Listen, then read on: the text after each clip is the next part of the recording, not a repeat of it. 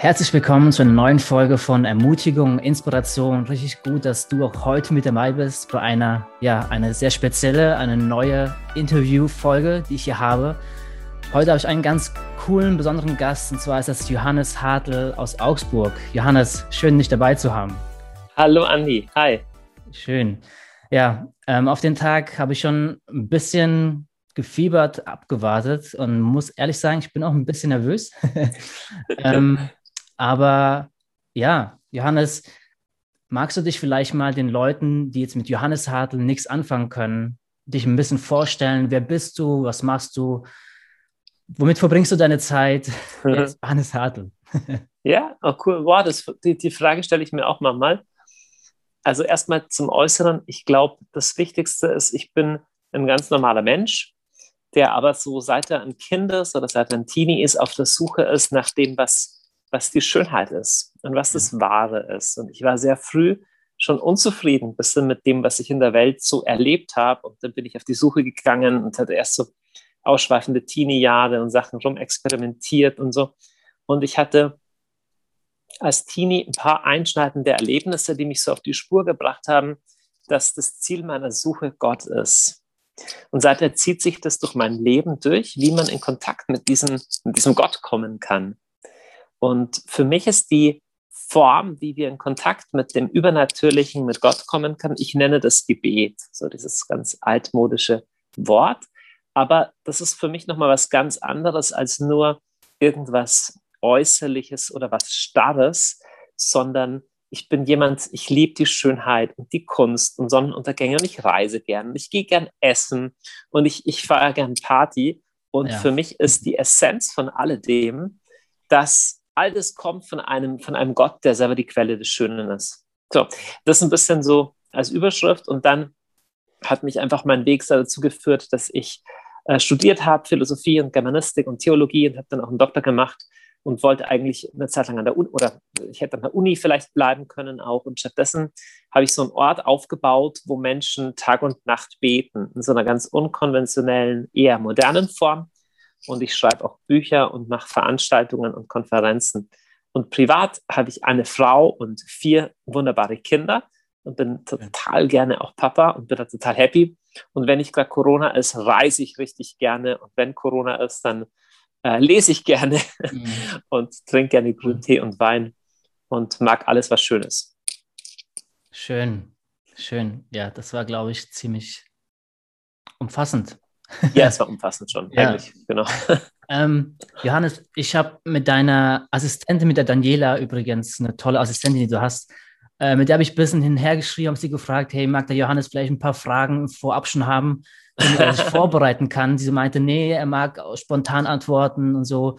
Deswegen finde ich es cool. Also eigentlich weißt du gar nicht, was dich so gerade. Ja, ich weiß ja nicht, wie schwer. Also vielleicht willst du wissen, was die Wurzel aus Pi ist oder keine Ahnung, was für schwierige Fragen du stellst. Aber ich, ich lasse mich einfach mal drauf ein. Ja, das ist, das ist cool. Ähm, und ich habe, glaube ich, auch echt einen Fragen-Cocktail mitgebracht, der ziemlich cool. rund ist, wo wir von dem einen vielleicht aufs andere springen. Ja, sehr gerne.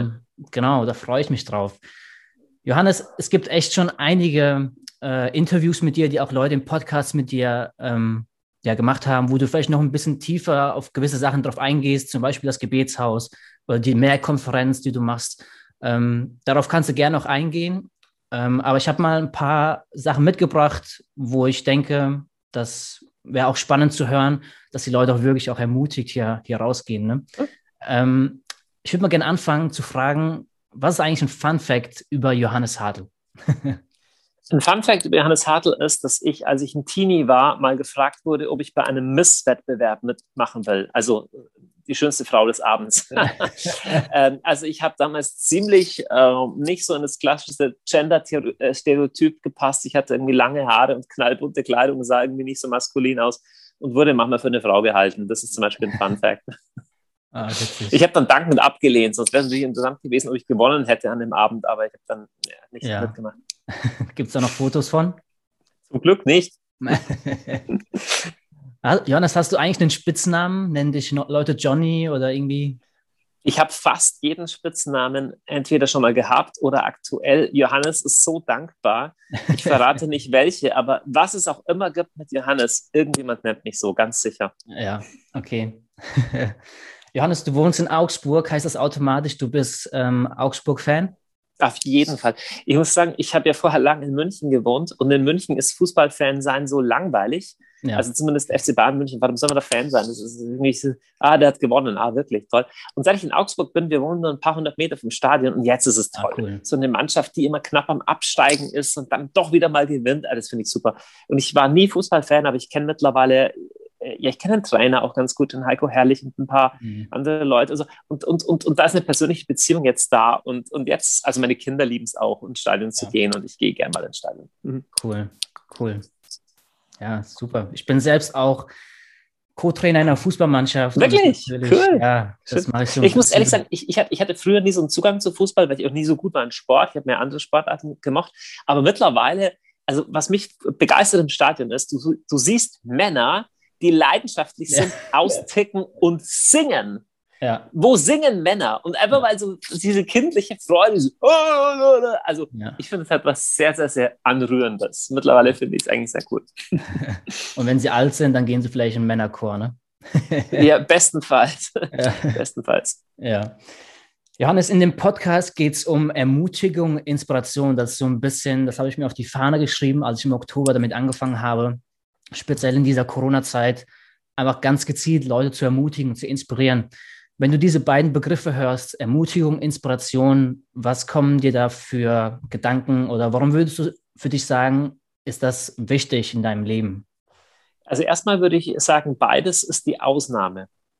Das Normale ist, dass wir nicht so ermutigt sind und nicht inspiriert sind. Das Normale ist, es ist grauer Alltag, jeder macht das, was alle machen. Du gehst zum Malochen, weil alle das tun. An deinem Job findest du eigentlich nichts inspirierend. Du bist auch nicht großartig ermutigt, sondern lieber lästern wir über die Leute, wie schlecht alles ist. Das ist Normale. Mhm. Und Menschen aber, die Ermutigung bringen, und zwar nicht nur bla bla, nicht nur Optimismus, es wird schon gut, sondern die wirklich was in sich tragen, was ihnen Mut gibt. Und Leute, die wirklich inspiriert sind, das kommt ja lateinisch von Spiritus, von Geist, also einen Spirit haben, der mehr ist als nur dieses graue Blabla, was alle haben, die haben immer Einfluss in der Welt. Aber ich finde das gar nicht so leicht. Also ich bin mhm. eher ein optimistischer Mensch und eher ein tatkräftiger Mensch. Aber ich finde jetzt auch in diesem Jahr von Corona, ich finde es nicht so leicht, immer mhm. inspiriert mhm. und ermutigend zu sein. Ich glaube, wir leben in ganz schweren Zeiten. Und umso, umso wichtiger, das klingt jetzt ganz banal, aber drum zu ringen. Es ist richtig wichtig, sich Freiräume zu schaffen oder sich mit Leuten zu umgeben, dass die Ermutigung und die Inspiration nicht kaputt geht, weil wenn du mal keinen Mut und keine Inspiration mehr hast, hey, dann kannst du alles Geld und allen Sex und allen Fame der Welt haben. Das Leben ist dann wirklich traurig. Ja. Und ich, ich, ich wäre gerne ein Mensch und ich würde gerne Leute ermutigen, Menschen zu werden, die sagen, ich möchte mehr Sinn und mehr Inspiration und mehr Mut in die Welt tragen. Ich glaube, mhm. das wäre ein gutes Leben, mhm. so zu leben. Ja, ja. Würdest du sagen, ähm, oder wer sind Leute, von denen du sagen würdest, die sind Leute, die ermutigen mich oder da, da schaue ich hin und sage, oh ja, da bekomme ich Inspiration her? Gibt es da Leute? Ja, also ich, ich kenne ich kenn tatsächlich Leute in meiner Umgebung zum Glück. Ich, hab, ich umgebe mich auch mit Freunden, die mich ermutigen. Ja. Aber ich kenne auch Leute so in der öffentlichen Sphäre oder Leute, die im Rampenlicht stehen, die für mich was ausstrahlen, was mich, ähm, was mich ermutigt. Es sind fast immer Menschen, die in irgendeiner Weise gegen den Strom schwimmen und was wagen, was sie noch nie, was vorher noch nie jemand getan hat. Also jetzt mal ein ganz, äh, wie soll ich sagen, ist überhaupt nicht ein tief spirituelles Beispiel oder sowas und schon gestorben. Aber ich finde, was Steve Jobs getan hat, egal wie man jetzt über Apple oder Computer denkt, mhm. ermutigt mich, weil er jemand war, der was gesehen hat, was keiner so schon gesehen hat. Und er hat sich nicht beirren lassen und hat was fundamental Neues in die Welt gebracht. Ja. Das finde ich sehr herausragend, dass sowas möglich ist. Und das ist mhm. nämlich in anderen Feldern auch möglich, nicht mhm. nur im Computer. Ja, ja, ja. Warum würdest du sagen, soll es mehr von solchen Leuten geben? weil Mensch, der Mensch lebt nicht vom Brot allein. Und wir Menschen leben unter anderem von Inspiration. Wir brauchen Sinn. Und Sinn hat immer was damit zu tun, dass was mehr ist als nur Funktion. Also Funktion ist, ich brauche halt ein Auto, dass ich von A nach B komme. Ich brauche halt einen Job, dass ich mich ernähren kann oder vielleicht meine Kinder auch noch. Aber das für Ernährung zu sorgen, das machen Tiere auch. Nur ja. Menschen stellen aber Sinnfragen. Und Sinnfragen haben immer damit was zu tun, dass es nicht nur ums Funktionieren geht, sondern um was Größeres Ganzes.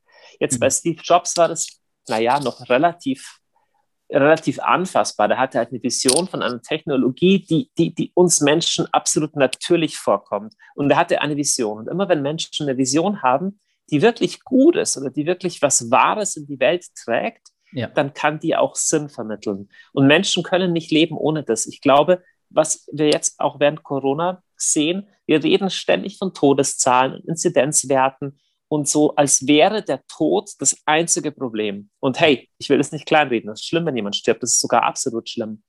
Es gibt aber auch ein inneres Ersterben, wenn du keine Hoffnung mehr hast, wenn du keinen Sinn mehr siehst, und das ist auch schlimm, vielleicht sogar noch schlimmer, ist schwer zu sagen, aber wenn Menschen keinen Sinn mehr sehen in ihrem Leben, keine Inspiration mehr haben, wenn sogar eine ganze Gesellschaft davon immer weniger hat, dann ist das sehr dramatisch, obwohl du es nicht in Statistiken vom Robert Koch Institut nachweisen kannst. Aber das ist wirklich schlimm, was da verloren geht. Und wir brauchen Menschen, die Sinn und Ermutigung in die Welt bringen. Ja, ja, denke ich auch. ähm, es gibt Leute im öffentlichen Leben ähm, verschiedene Leute, ob das jetzt Fußballer sind, ob das Leute in der Politik sind, äh, Leute wie vielleicht auch du sind. Ähm, da kann, kann es manchmal so, rü so, rüberkommen, als ob es bei den Leuten läuft. Ne? Da läuft, es scheint so, als es läuft die Ehe, als die sind immer gut drauf, irgendwie vor der Kamera blinkt alles und ähm, aber dann kommen manchmal Situationen oder, keine Ahnung, Fußballer plötzlich vom, nach dem Spiel rasten die plötzlich aus und man merkt, ah, irgendwie sind die trotzdem auch noch Menschen und irgendwie haben die auch Kämpfe und irgendwie haben die auch mit Dingen zu tun. Ähm, wo würdest du sagen, ähm, gibt es vielleicht gar nicht so einen großen Unterschied zwischen solchen Leuten und jetzt gewöhnlichen Leuten? Ähm, wo, wo, würdest du sagen, gibt es da vielleicht dieselben Kämpfe oder ja? Also es gibt grundsätzlich dieselben Kämpfe weil es nur eine Art von Menschen gibt und es sind normale Menschen. Es mhm. gibt so Grundprobleme des Menschen. Wo gehöre ich hin? Wann fühle ich mich geliebt? Wann fühle ich mich stark? Wer bin ich? Woraus beziehe ich meine Identität? Was brauche ich zum Glücklichsein? Wie komme ich runter? Wie werde ich mhm. ruhig? Das hat jeder Mensch. Mhm. Und Menschen, die sehr erfolgreich sind, sind es nicht ohne Grund. Die haben äh, häufig auch in die Wiege Glück mitgelegt bekommen, aber in der Regel haben sie wahnsinnig starke Fähigkeiten in gewissen Bereichen. Und weil sie in gewissen Bereichen wahnsinnig große Fähigkeiten haben und weil wir gerne Menschen bewundern, schlussfolgern wir, dass sie deswegen in allen anderen Bereichen auch toll sind. Also jetzt mal ja. konkret, wir sehen eine wahnsinnig schöne Frau, und finden die wahnsinnig schön oder einen schönen Mann.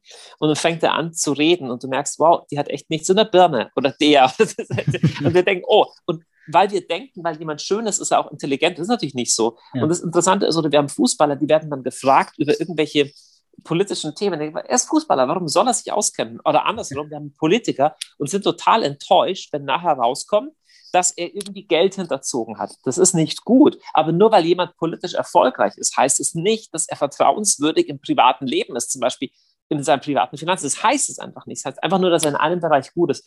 Und je mehr Menschen öffentlich sichtbar sind und je überhöhter sie auch sind, in der Regel, desto größer sind auch wieder Schattenseiten, aber auch desto entsetzter sind wir. Also ich sage mal, wenn der Karl auf der anderen Straßenseite wenn irgendwann rauskommt, dass der säuft und eigentlich sein Leben gar nicht im Griff hat, das ist total egal, den Karl kennt keiner. Ja. Aber wenn der Karl aus irgendeinem Grund ein YouTube-Phänomen ist und ihn jeder kennt oder wahnsinnig gut aussehend ist und deswegen ein Schauspieler, dann sind wir total entsetzt, dass auch ein Schauspieler seine Frau vermöbelt oder säuft oder irgendwas. Das sind die normalen Sachen. Mhm. Es gibt nur normale Menschen, es gibt nur normale, gebrochene, traurige, einsame, oft ähm, schuldbeladene Menschen. Das ist das normale Menschenmaterial. Mhm. Und jeder hat seine Baustelle. Und das finde ich eigentlich ziemlich schön. Und ich habe das Glück, ein paar berühmte oder mächtige oder einflussreiche Leute ein bisschen kennenzulernen. Nicht wahnsinnig viel, aber ein paar kenne ich ein bisschen. Und das sind alles ganz normale Menschen mit ganz normalen Problemen. Mhm. Und in der Öffentlichkeit zu stehen, ist eine große Bürde. Ich glaube, man sollte niemanden beneiden. Es ist sehr, sehr, sehr schwierig, mit sowas gut umzugehen. Ich kann es mir nur ein bisschen erahnen, wie es ist, wenn du komplett in der Öffentlichkeit stehst. Ja, ja, ja. Ich erinnere mich gerade an einen Fußballer, ähm, vielleicht kommt das sogar eher aus deinem Alter, ähm, Michael Sternkopf, weiß nicht, ob das dir mhm. sagt, genau, der, der, glaube ich, damals der teuerste Transfer war im, im deutschen Raum, der mhm. zu den Bayern wechselte und der dann aber im Privaten mit enormem Druck zu kämpfen hatte und ja, ja. depressiv war und nach außen hin war, wirkte es schön äh, und im Nachhinein hat er über Dinge erzählt, wo man dann denkt, wow, also auch solche Leute haben Kämpfe, solche Leute haben auch mit Dingen zu tun, wo ja, wo ich auch meine Arbeit zu tun habe. So, ne? Ja, ich meine, es gibt total abgefahrene Sachen. Es gibt Leute, die sind Multimillionäre und haben ständig Angst, Geld zu verlieren. Ja. Es gibt Leute, die sehen aus, das sind die vollen Models und finden sich fett.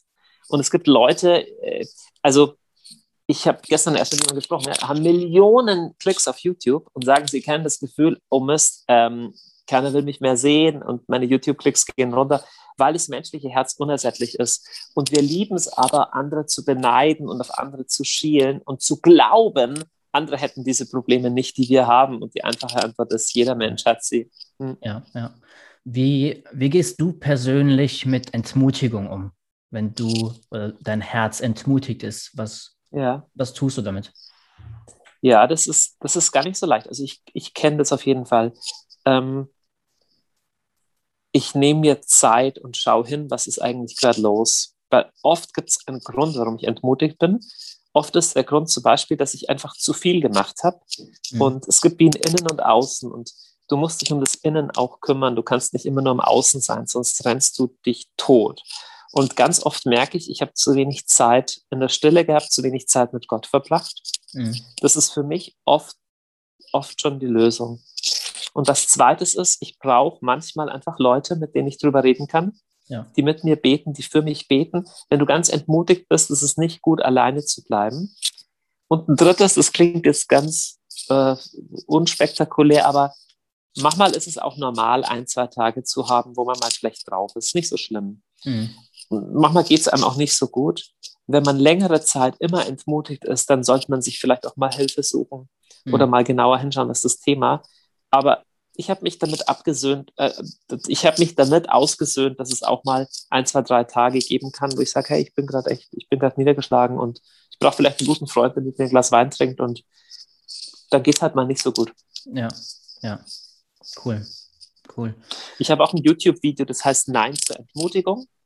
Mhm. Ähm, das kann sich vielleicht jemand anschauen, wenn er will. Also, wo ich nochmal auch darstelle, was kann so ein inneres Aufstehen gegen Entmutigung sein. Das, hauptsächlich, wenn du merkst, ich komme aus so Gedankenschleifen von Entmutigung nicht mehr raus, mhm. dann musst du auch mal aufstehen und sagen, ich glaube nicht alles, was ich denke. Ja. Nicht alles, was ich denke, ist auch die Wahrheit. Ja. So. ja, ja. Ja, cool. Johannes, Liebe, ein großer Begriff. Ähm, was bedeutet Liebe für dich? Wenn du Liebe hörst? Liebe ist das am meisten missverstandene und missbrauchte Wort unserer Kultur.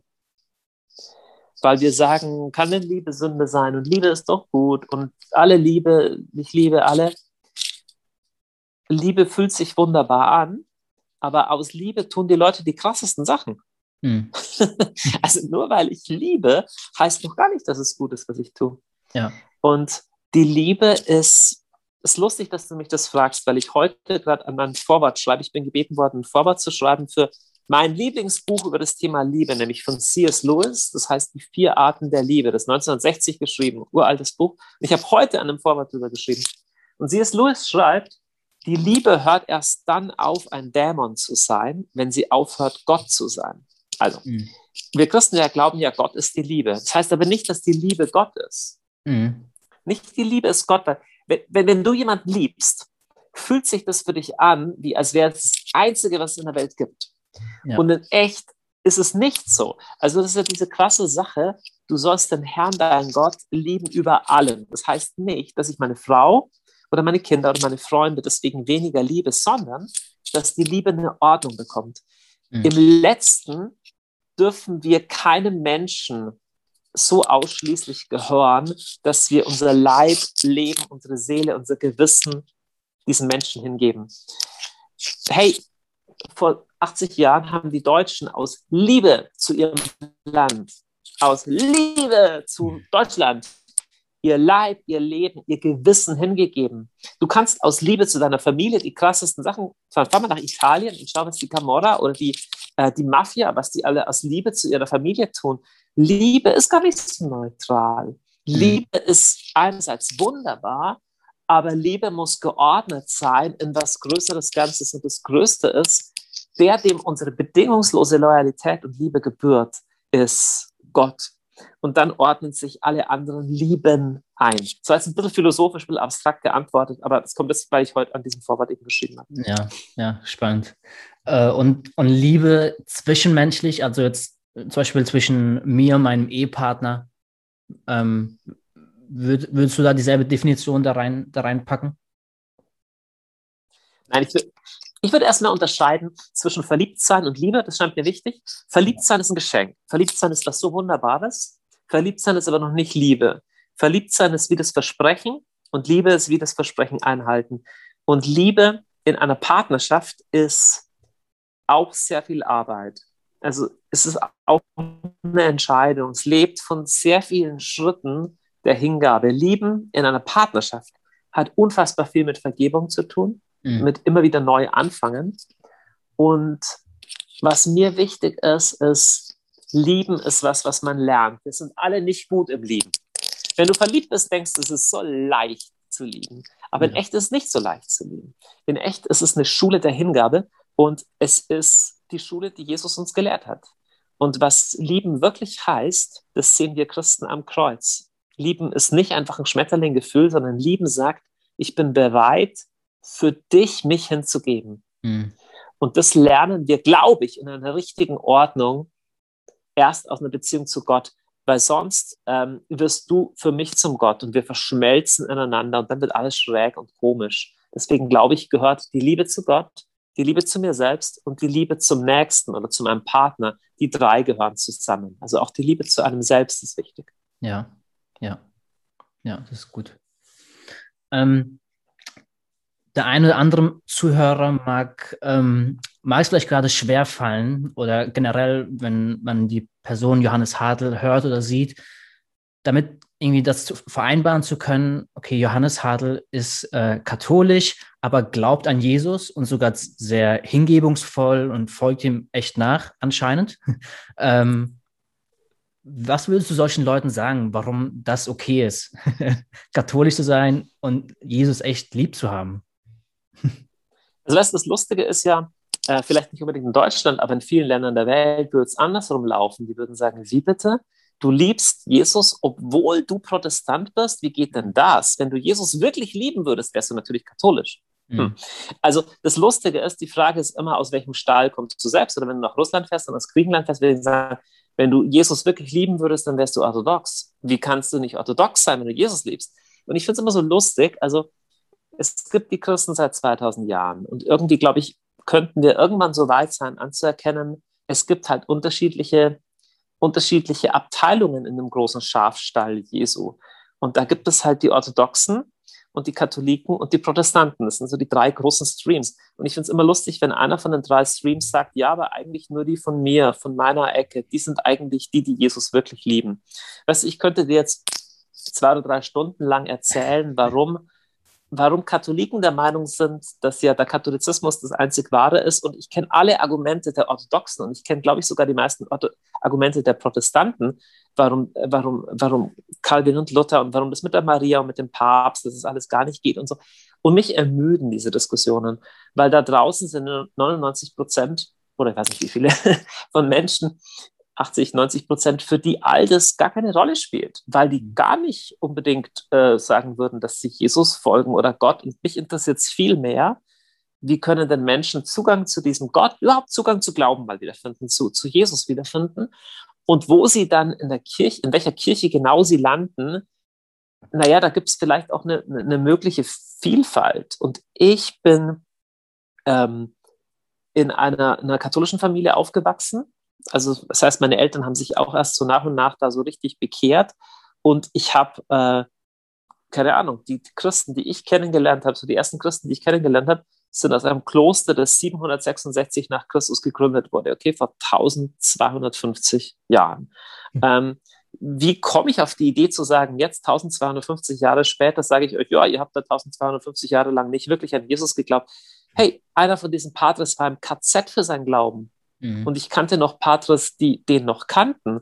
Und da gab es wirklich Heilige. Einer von denen ist nach Amerika gegangen, hat Klöster dort gegründet und so weiter. Also wir stehen ja da auch in einer in einer Tradition von Menschen, die vor uns an Jesus geglaubt haben. Und wenn ich in dieser Kirche Jesus liebt und Jesus nachfolge, wer gibt mir das Recht zu sagen, dass jemand anderer, der Jesus in einer anderen Kirche nachfolgt, Jesus weniger liebt? Also das Recht nehme ich mir nicht raus, aber ich hätte es auch, ich fände es auch schön, wenn niemand anderer das andersrum sagen würde. Und wie gesagt, die theologischen Diskussionen, ich persönlich habe nicht so viel Lust drauf, andere Leute mhm. fühlen sich da mehr berufen drauf. Nicht, weil ich die Themen nicht wichtig finde oder weil ich da keine Meinung dazu habe, sondern weil es einfach, ich weiß immer nicht genau, was es Gutes bringt, wenn Menschen, die beide Jesus folgen, sich die Köpfe einschlagen um dritt- und viertwichtige Themen.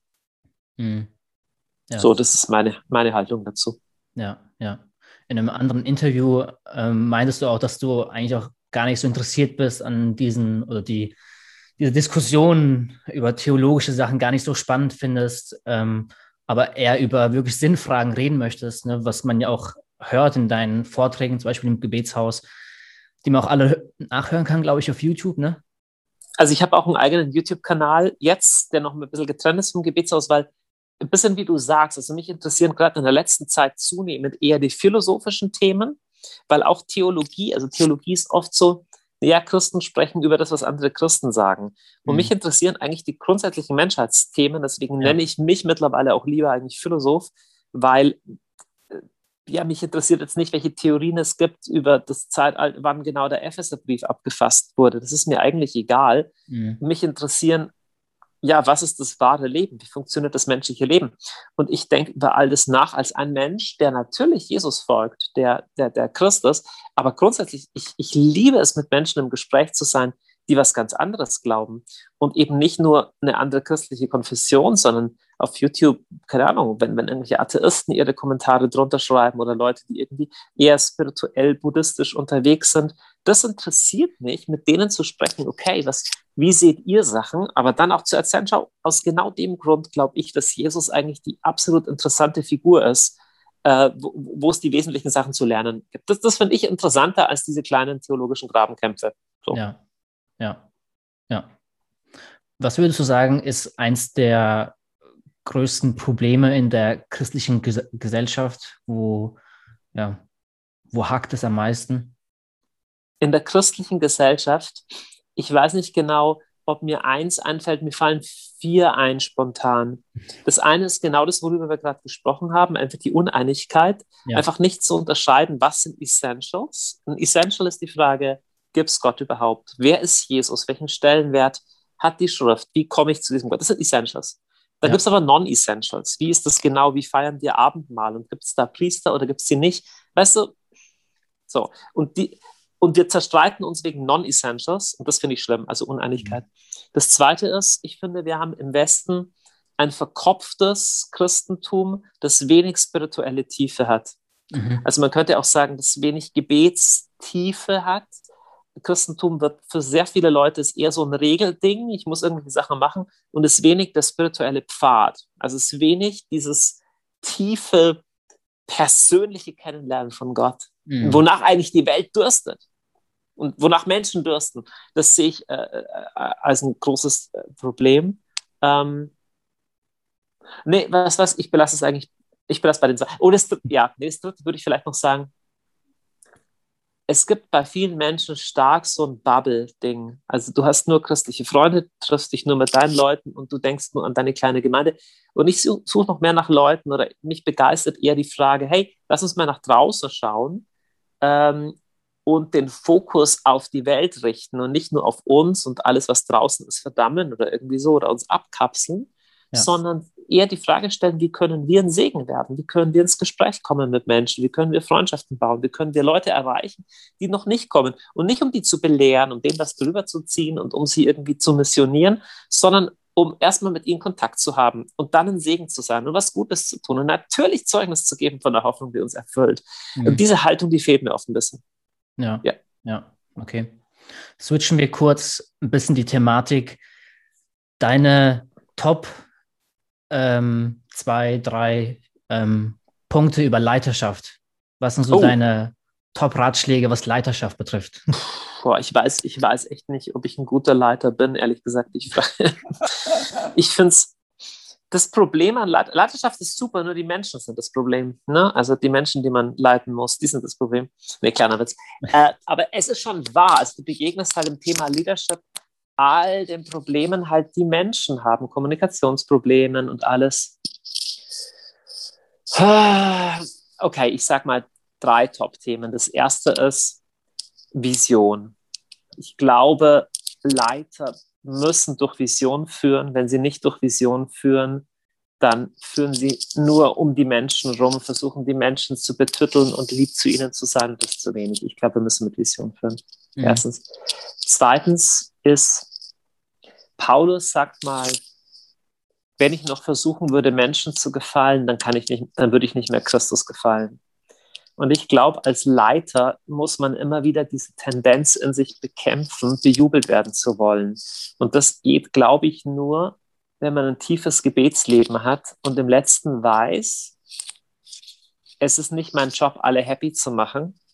Und es ist auch nicht der Job von allen anderen, mich als Leiter happy zu machen, sondern ich bin ein Diener und im letzten versuche ich was Wahres und was Gutes zu tun und nicht einfach nur was harmloses und Nettes. Mhm. Ja. Und das Dritte ist, ich glaube, du brauchst ein paar gute Freunde, die dich dauernd ermutigen. Weil Leiterschaft, ich bin jetzt seit ja, schon über 20 Jahren in irgendeiner Form am Leiten und du wirst Fehler machen. Und wenn, wenn du aufstehst, du wirst sofort kritisiert, es ist schwer zu leiten.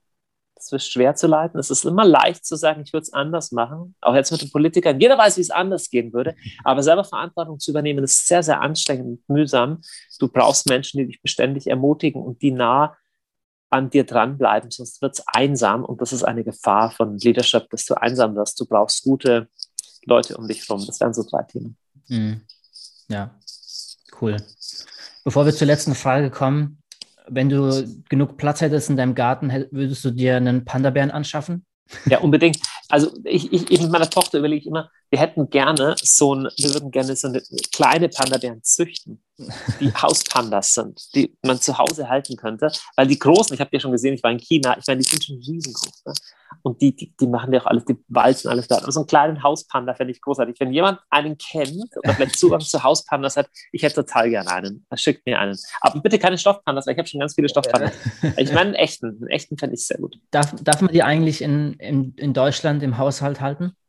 Ich weiß es nicht. Also ich glaube, ich, glaube, es gibt die in echt gar nicht. Also das ist das Problem, weil die echten Pandas, die werden ziemlich groß und dann die ersten erst müsste man sie züchten und dann müsste man die Erlaubnis bekommen, sie in Deutschland zu halten. Also mhm. das wär, würde mich sehr freuen, aber ich, ich glaube, brauchen noch ein bisschen. Ja, ja.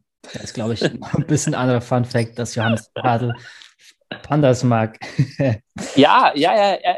Ich, ich, ich, mag, ich mag viele Sachen. Ich mag viele Sachen. Unter anderem Pandas. Ich mag Tiere überhaupt gern. Ich mag Grüntee sehr gern. Ich mag Champagner gern. Wein, wenn man jemand was schenken will. Pandas, Champagner, Grüntee, immer her damit. Cool. Da muss immer vorsichtig sein, was man sagt, ähm, sonst ja, versteht die ganzen Sachen noch. Ne? ja, ich habe früher immer gesagt, ich mag Tee und dann habe ich immer so gute Nacht, Feenkraut, Räubusch, alles mögliche, Himbeerblätter, Tee bekommen und ganz furchtbar. Deswegen sage ich immer dazu, dass ich Grüntee gerne trinke. Dann kriege ich ja. Grüntee. Ja, meine, meine Schwester aus Jamaika hört wahrscheinlich auch gerade zu und es könnte sein, dass sie dir vielleicht was zuschickt. ja, da gibt es ja hauptsächlich Kaffee. Ich war vor eineinhalb Jahren, war ich ähm, es gibt ja in der ganzen Karibik auch 10 oder 15 Gebetshäuser und da habe ich auf so einer Konferenz gesprochen für die ganzen karibischen Gebetshäuser. Das war cool. Also Grüße nach Jamaika. In Jamaika, in Kingston gibt es auf jeden Fall, in Kingstown gibt es auf jeden Fall ein Gebetshaus. Ja, genau dort sie. Cool. cool. Kann ich dir hinschicken. Johannes, ja.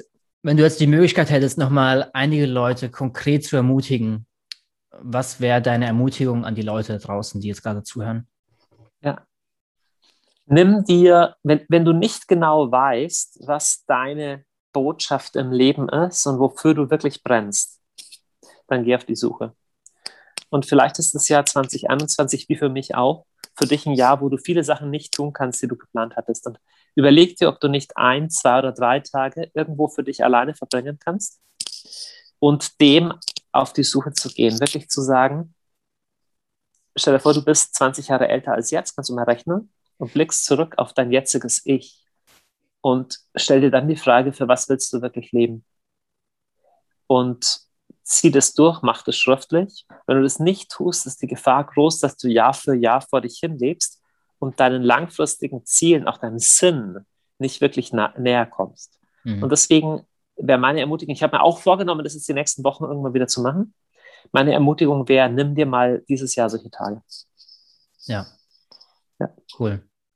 Stark. Werde ich auch tun. Gut. Stark. Okay. Das war's eigentlich. Wir sind schon ziemlich am Ende hier. Ähm, Johannes, ich danke dir sehr, sehr für deine Zeit. Danke, dass Gerne. ein kleiner Podcaster aus der Pfalz in Pirmasens sich da ja von dir, ja, von dir einfach Zeit bekommt und da einfach ein bisschen. Ja, super Wein in der Pfalz, oder? Ich weiß nicht, ob es in Pirma, weiß nicht, ob es in Pirmasens Wein gibt, aber in der Pfalz gibt es super Wein. Ja, äh, wir leben Katzensprung zu den Weinbergen, also es ist cool. ganz, ganz nah. Ja. Also wink mal raus. Und jetzt verrat mir noch von, also welchem Fußballverein bist du jetzt ein Fan? Also du trainierst in einem, aber du bist bestimmt auch Fan. Ähm, ich bin Fan nicht wirklich von einem Fußballverein. Ich bin okay. Fan von Deutschland, wenn Deutschland spielt. Ähm, ich bin, ich mag Jürgen Klopp sehr, ähm, ja. mag seine Mentalität. Aber so Bundesliga bist du nicht irgendwie in einem äh, nicht so wirklich. Ich mag die Underdogs, ich mag die Vereine, die irgendwie. Schalke. nee, Entschuldigung. Äh, ich mag zum Beispiel Leipzig, ne, was aus denen geworden ist, ist in den letzten Jahren. Ähm, oh, ganz dünnes Eis, ne? Kannst du ganz schnell Feinde machen. Aber ja, gut. Oder, also nicht bei ja. mir, aber Leipzig polarisiert einfach sehr. Ja, ja. Oder Saarbrücken durch ihr okay. Pokal Pokalwunder letztes Jahr. Kaiserslautern so ein bisschen, dadurch, dass sie hier in der Region sind. Ähm, genau, aber sonst bin ich kein starker Fan jetzt. Okay. Ja. Gut. Genau. Alles klar. An alle Zuhörer. Ja, hat Spaß gemacht, Anni. Ja, hat sehr viel Spaß gemacht. Vielen Dank. Gerne. Na, an alle Zuhörer, danke auch für eure Zeit. Danke, dass ihr euch Zeit nimmt, für ja, einfach mal zuzuhören, inspiriert zu werden und hoffentlich auch ermutigt. Wir sehen uns und bis zum nächsten Mal. Macht's gut. Ciao, mach's gut. Ciao.